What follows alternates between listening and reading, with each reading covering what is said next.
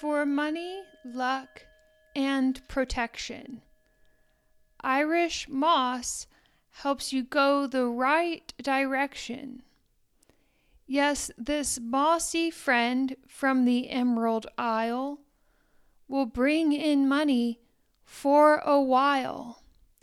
Simply sprinkle a bit beneath your rugs, and surely your home shall increase in luck.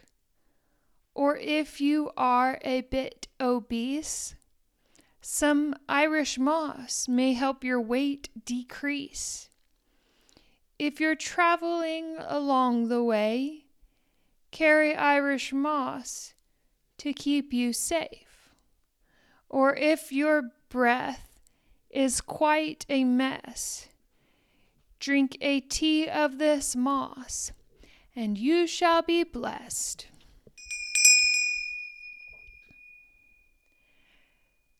Greetings! Welcome to A Thousand Serious Moves with Amanda Holstien. This is a debatably comedic podcast about mysticism, spirituality, and magic. My name is Amanda Holstien. I am a former stand up comedian turned. What am I even? uh, turned what I always was I'm a person. How about that? My name is Amanda Holstien, and I am a person. I am a spiritual seeker, mystical magician in training. It's like the more that I learn about magic, the more I realize that there's very little that I know, in fact. and as I dive into my studies and practice of the mysteries, I realize how much is set up to keep us from understanding further depths.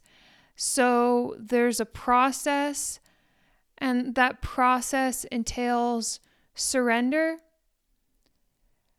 When I underwent the rite of Abramelin, in the final seven days, there's a process where um, one wears a sackcloth and puts ashes on one's head and prays Psalm 6. And it's essentially the death of the ego, so that when one calls on the holy guardian angel to become crowned, that it's then the Holy Spirit, the holy guardian angel, that guides the mystic magician in the path ahead and how important that death of ego is.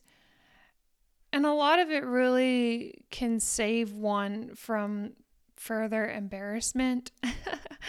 I was thinking last night how I'm sure I'll look back on where I'm at now, even in probably a year or five years, and be like, boy, I didn't know anything back then. Just like how I look back on myself a year or two years ago and think, wow, I've really come a long way. Hopefully, future me will look on past what is currently present me, whatever that is, with compassion, just as I look at myself with the eyes of compassion now. And realizing how important humility is in this spiritual path. There are things that I can do. Thing there are things that I do know how to do. I do have a godmother. Her name is Mama Eve. Shout out to Mama Eve. She's um, based out of Baltimore, Maryland, and you could check her out on YouTube. She has an awesome YouTube um, about really hoodoo and practicing hoodoo, and she, uh, you know, how to how to do love spells, money spell, how to make a money bowl, how you know your basic folk magic recipes and practices. And so I do know how to do some things. Mama teaches me a lot and she teaches me also about connecting with the spirit and how the spirit guides one in these practical magical solutions. And so, with that, I will say I do offer services. like, how do I transition?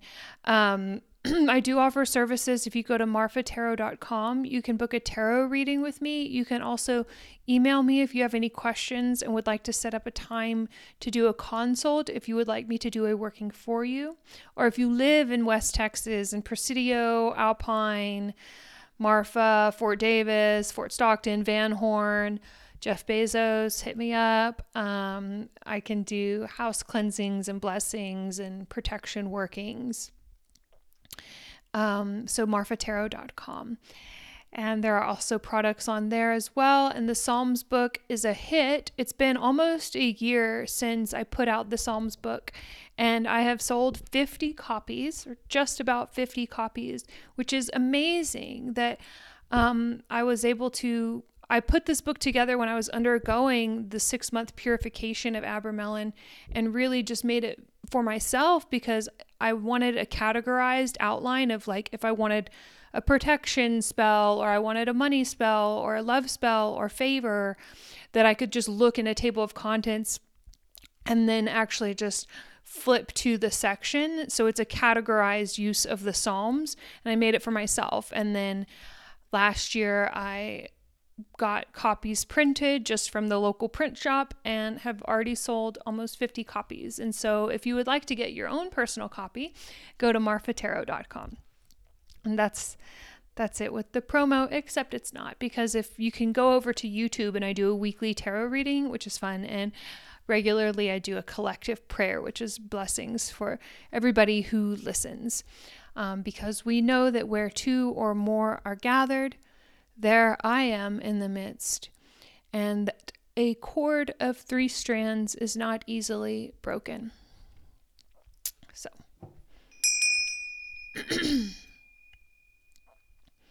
so, before sitting down to record this podcast, I was asking higher power, what should I talk about? And the word that came to mind was surrender. And I know it's something that I talk about regularly. And I think it's something that's every time I'm reminded of this concept of surrendering, it feels like a cool refreshment of water. And when I think about one of the mysteries of the Sphinx is about silence and the virtue of silence. And it goes back to what I was mentioning at the beginning with the ego and surrendering the ego. When I was doing stand up comedy, it was all ego driven. It was all about look at me, let me convince you of this thing, let me uh, preach to you in a comedic way. Um, and then, even off the stage, the networking, the claw, the clawing your way to the top, the being fake and overly on, like just being on um, a lot of that for me was very ego driven, and there was a lot of fear attached to that and a lot of comparison. And I read this book that my good friend Drew Dowdy gave to me. Shout out to Drew Dowdy, uh, called Ego is the Enemy. And it, the author pulls on this concept that I, I've heard elsewhere about turning the results over. So rather than getting super excited, like when a set goes really well, being neutral, whether the set goes well or or you bombed. Um, and so turning the results over, meaning it's not about the results, it's about just doing the work because the high that you get, or the high that I would get, speak for myself, right? The high that I would get from having a really good set or getting validation or the high that I would get from getting high. like all of that is fleeting and left me constantly chasing more. Um, and, you know, thinking about this podcast too, I've been doing it pretty consistently for five years now. I think this is like about the time that I started, about five years ago. And just keeping my head down and doing the work and that it's it's not about i mean yes the listeners are increasing and all of that but that it's really just i'm just doing it like and i I'm, i guess i'm sharing this so that um because I find inspiration from people who are just doing what they're doing and enjoying what they're enjoying. And I think our sick society tells us that that more validation is better, that more anything is better. And obviously we do love more. We do love abundance and all of that, but we also love balance. We love ma'at and finding that place of as I receive, that so too do I give, and that as I give, so too do I receive, and finding that balance point in between. And listening less and less to what the outside world has to say about who I am and how I need to be and what I need to do and what I need to say and how I need to look because it's so fickle. Like when I used to have an eating disorder, and I think back on it, I think how sick the society is that portrays it's less so than it used to be, but that would portray women looking a certain way and really emphasizing that super thin look, the you know, the cocaine, the coke core, the Adderall look, and really obscuring the reality. And so it's like making women feel bad about themselves and their bodies. Um, some say that society despises women. And I think that there's a shift happening where the divine feminine is waking up and, you know, speaking out more. And I think that one could make an argument that a society that tells you that you're not enough is feeding on your insecurities. And by feeding on your insecurities, I mean they're literally feeding off of your energy and leaving you depleted.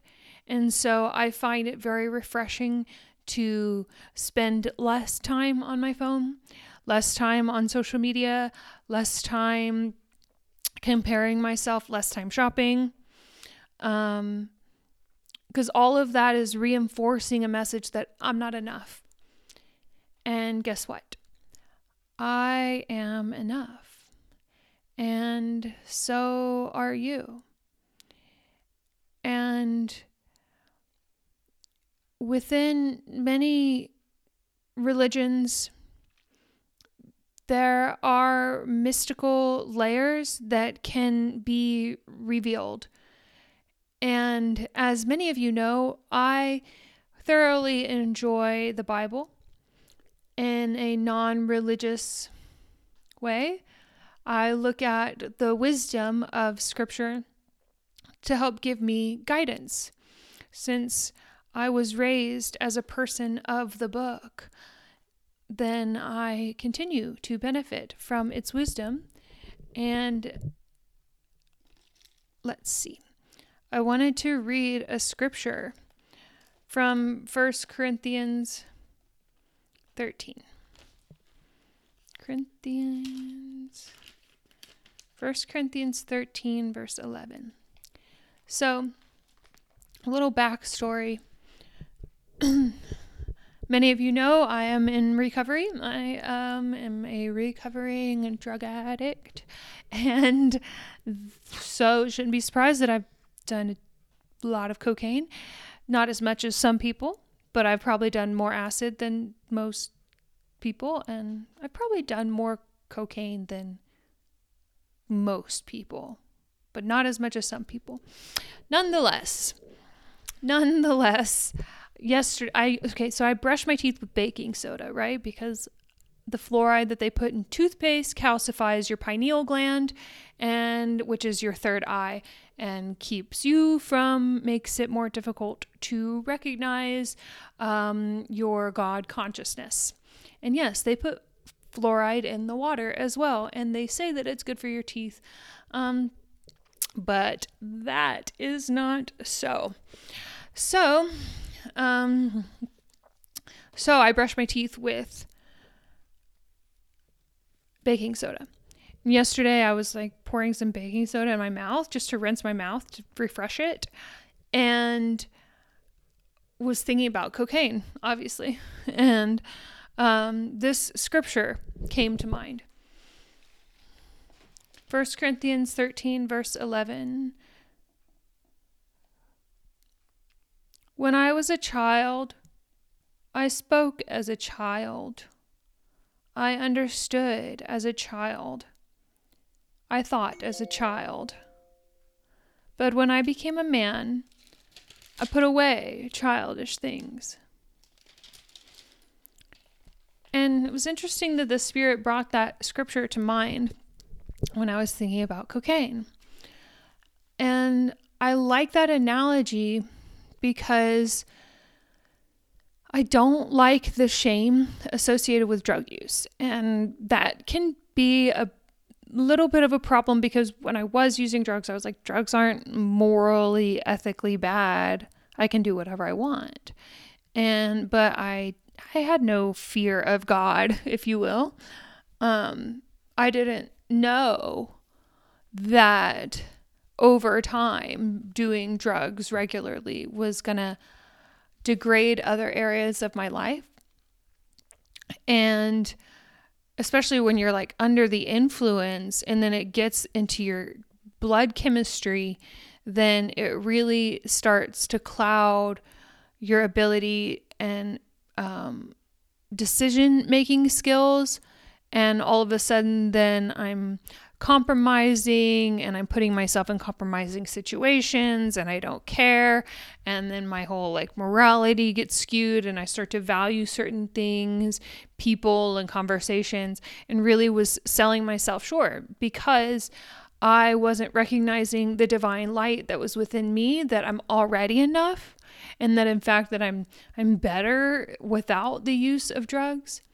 And so when I think about using cocaine and then putting it down and putting down the acid and the Adderall and the alcohol and whatever else you would put in front of me, the marijuana and the Xanax, as I put those things away, then I get to develop and I get to grow as a wise person. And I love this term development. It comes up a lot in the Book of Gates, which is an Egyptian funerary text and the it, it refers to the adept or the magician or the mystic as the developing one. And so when i put away the childish things then it allows me to develop and to grow. And so maybe we don't have to attribute guilt and shame to the use of drugs or people who use drugs. Usually people who use drugs are doing so for a reason um, usually because they don't have the skills to cope with certain trauma. And so, really, judging a drug addict um, is just a reflection of your own inner judgment towards yourself. And it's also like nobody else's business. Um, what I've learned in Al Anon is that um, you know, there's two types of business, right? There's my business and then there's none of my business. So putting the judgment aside of if I have a friend that relapses or whatever, that it's definitely not my business. And I can pray for people who struggle and I can be compassionate. And ultimately, I can really only focus on my own self and my own path and journey. And part of that is also surrendering the ego, right? Because the arrogance of let me tell you what you should do and let me help and you know it's like that's arrogant because then you're basically like sending the message that like there's something wrong with the other person and and ultimately there's really not because ultimately everything is god ultimately um it says in the scripture the light and the dark are both alike to god so and we're all developing and this life is not the only one. And so we have many lifetimes that we get to try new things. And then that helps to mitigate some of the feelings of despair and not in a um, aloof sort of way, but in a surrendering sort of way, in a turning it over to God of what we don't know. There's so much that we don't know. And it's a good place to be at, to be able to ask for wisdom and guidance just one step at a time, and that we're only given what we can handle for this day. And that if we feel like we can't do it on our own, then we can ask for help from wise counsel or a higher power. And that's part of the surrendering of the ego is being like hi um i need to talk about something and um can you just hold space without giving me advice or just allow me to say this out loud and really allowing ourselves to rely on each other and that it maybe if you feel like that you don't have anybody in your life that is really trustworthy, you know, really think about maybe that there's one person or um, maybe start to seek out somebody. Maybe you have an animal or a tree right? Like we don't have to just talk to human beings, that nature gives us wisdom and the Blessed Mother gives us wisdom. And so spending time in nature in the grass or getting fresh air or going to the ocean can give us some clarity and direction in our lives too. And another aspect of surrender that I was thinking about was how because I love to read, right? Like I'm a big I'm a big book person and I how important it is for me as a developing one to to both study but also to do the thing. it's like cuz I could I could talk a talk all day, right? Like I could I could go to meetings, right? If you're in the I have a lot of listeners from the 12 steps which I love. Um is that like you can go to meetings all day like and many of us have right when we first get clean we like literally go to meetings all day um but eventually you're going to need to put pen to paper and start doing step work right like so it's not just about studying or like saying, oh, I'm going to do this thing. Oh, I want to start my own business. I want to do this. It's like eventually I'm going to have to put my money where my mouth is, which is in my mouth, which is a really weird saying. Um, so I wanted to read from the book of James in the New Testament, um, James 1 verses 22. Well, let's just say 22. I think that okay. James 1:22. But be doers of the word and not hearers only, deceiving yourselves. And then he goes on to talk about, you know, it's like looking at yourself in the mirror and then forgetting your reflection, which actually is interesting because James and that the scripture from First Corinthians also talks about a mirror. In First Corinthians, it talks about we see through a mirror dimly. And then in James, it's talking about how if we are only hearers of the word and not doers, we it's like a man who looks at himself in the mirror and walks away and forgets what he looks like. but keeping it a little bit more simple is be doers of the word, not hearers only, deceiving yourselves. So, in my own this is a challenge for me. This is all of all of this that I'm talking about is really just what I'm going through and uh, if you get something out of it, that's awesome.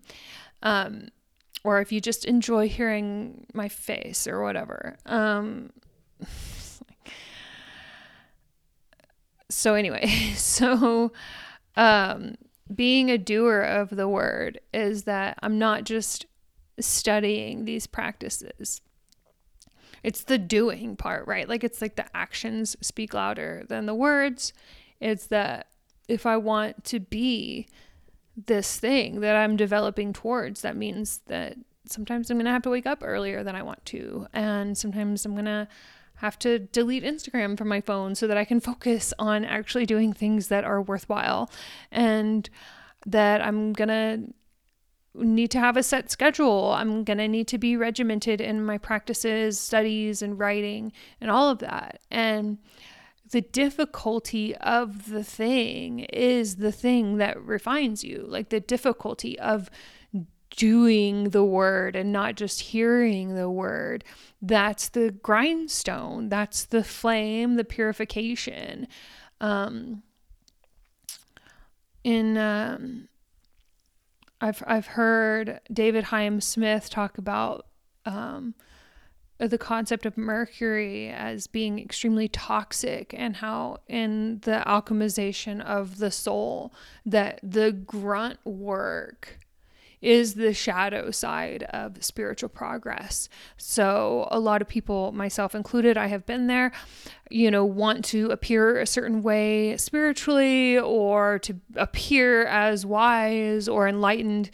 For me, I was just on a lot of psychedelics and I know that that's probably a very common thing. People take mushrooms and then all of a sudden they meditate for 20 minutes and then all of a sudden, you know, spiritual progress. But but there is a shadow side to the spiritual progress and that is the grunt work and that's the writing of the 12 steps. That's the calling a sponsor. That's the getting a therapist. That's the um, sitting down and actually meditating. Um, that's pausing and listening before responding. It's acting and moving from a place of humility. And as my sponsor says, acting my way into right thinking.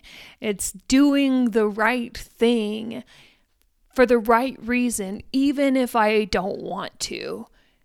That's the grunt work that refines us. And that's, we don't hear a lot about that in a lot of the new age um, manifestation. Just set your mind on the positive things that you want. And that's fine. Like it really is fine. Um, but for those of us who are developing there is that shadow side. And my guess is that if you're listening to this podcast, you've experienced a bit of that shadow side and you know that that's what this is is a constant journey into the underworld and finding a balance between the journeys into the underworld and the Lord of mercy and recognizing that they're actually not really that different, really. And then I have this quote from David Hyam Smith, since we're on this topic. I have it on a post it here on my mirror. he says, It's not an escapist philosophy. We are directly dealing with the most unpleasant parts of reality. We are not turning away turning away from it would just put it off for another time. And that's true in life and in death. Because even if in this life we choose to just stay high, or we choose to just stay on our phones, or not deal with reality and its rawness, then we'll just put it off for something we'll have to deal with in our next life. So why not seize the day and do a little bit of work today to confront reality. And here's the good news is that the more you do it, the better the I wouldn't say the easier it gets, but the more strength that you build in doing it. And so then it becomes less this is my experience today, okay? So again, in 10 years from now, I might be like, I was a little naive. Um but based on my experience today and having done a lot of shadow work and a lot of work on myself up to this point is that now I recognize the necessity of doing that work when it comes up and I have the strength and experience to know that things are to get better when I do that work.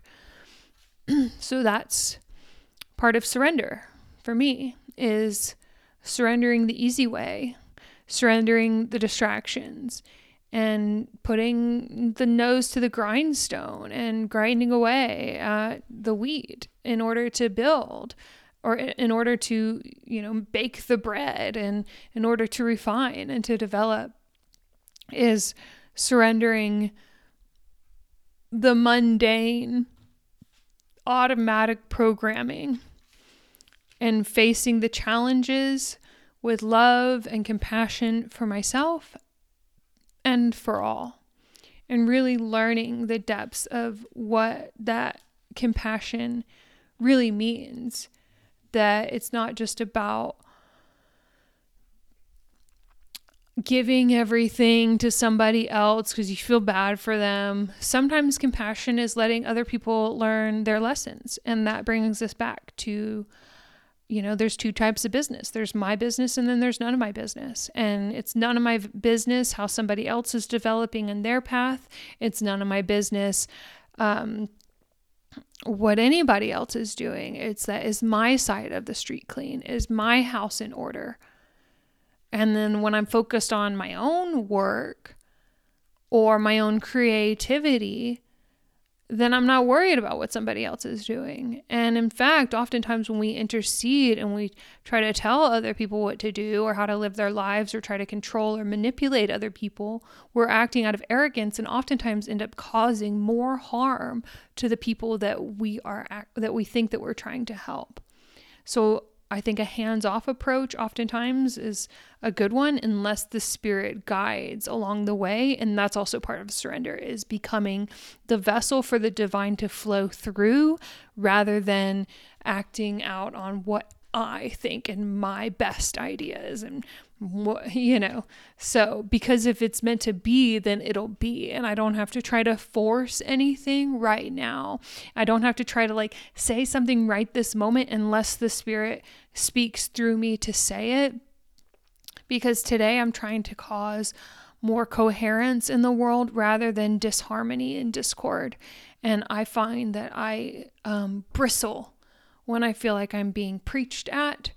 Um, especially if it's something that I already know. And a lot of times that's it's um residual echo of reaping something that I had sown a long time ago of acting like that. And so sometimes I get to see a mirror in somebody else who tries to tell me what to do or how I should be. And um and that mirror shows me that I'm grateful that I don't have to act like that anymore today. And there is that notion again of reaping and sowing. And so sometimes what we're experiencing today in our lives are uh, is a result of seeds that we had sown a long time ago. And so sometimes even if we might be on the path now, um, and um, and, and shit is like happening. Um, sometimes those things just need to cycle through and that we need to just keep doing the work and trust and have faith that God's mercy endures forever and that God is not going to give us anything that we can't handle and that um, all is well. All is truly well and all is going to be well. And um, even if it doesn't feel like it is, I do believe and maintain that there is a greater source that is at play that whenever we die that we have a safe refuge and a safe home. And that in fact is already within us within that light that is our true nature. And we are always safe. And this physical body is not all there is. And So be not afraid, do not fret, it only causes harm. And surrender. there's so much that we can't control. Like there's so much that I can't control in my own life. When, you know, what I can do is just do my part in my own work. And when I feel confused or like I don't know where to go, the next step to take, then I go out in nature or I get on my knees and I ask for help and guidance and I, I try to just let all the thoughts and thinking and the confusion fade away and I get into a place of stillness and I listen for that guidance. So, I hope you enjoyed this. Um, oh yeah, oh yeah, I forgot to mention. Uh, this season of A Thousand Serious Moves, we're driving into the practical and magical uses of herbs and plants and spices. And today's herb of the day, spice of the day, plant of the day is Irish moss, if you couldn't guess it by the intro poem. And so, ding dong, Irish moss. So, according to Herbally Yours by Penny C. Royal, Irish moss is great if you have bad breath, if you are obese, if you have thyroid issues, and it's good for the respiratory tract. Um, because Irish moss is high in iodine, so it's good for the thyroid. So if you have any thyroid issues, I am not a doctor, but you know, maybe a little Irish moss tea. I don't know. Ask your doctor or do whatever you want. Um, I'm not a doctor. And then, according to the Encyclopedia of Magical Herbs by Scott Cunningham, magically, Irish moss can be carried or placed beneath rugs to increase luck and ensure a steady flow of money into the house or pockets of the person. So, add a little Irish moss to your under your rug or in your pockets to bring in some extra good luck. And you can carry it with you on your trip to bring you safety. And you could also recite, there's lots of Psalms for protection and safety while traveling. I think Psalm 27 is one of them. Purchase the Psalm Magical Psalms book, and you'll you can even look, there's a whole section on protection and traveling. and oh, Psalm 34. Um, and so you could recite one of those Psalms over the Irish moss and carry it with you because it's always great to activate our herbs as we use them um, so that they can be charged and know what their task is because plants are alive, even ones that are dry. And before I do our final concluding poem, thank you for listening. Please subscribe, share with your friends, share on social media if you'd like. Um, head on over to YouTube. You can subscribe on there and check out the video companion as well as the weekly tarot reading. And you can book your tarot reading with me or purchase your Magical Psalms book at marfatarot.com. And without further ado, here is our poem for Irish Moss. For money, luck, and protection. Irish moss helps you go the right direction. Yes, this mossy friend from the Emerald Isle will bring in money for a while. Simply sprinkle a bit beneath your rugs, and surely your home shall increase in luck. Or if you are a bit obese, some Irish moss may help your weight decrease. If you're traveling along the way, carry Irish moss to keep you safe. Or if your breath is quite a mess, drink a tea of this moss, and you shall be blessed.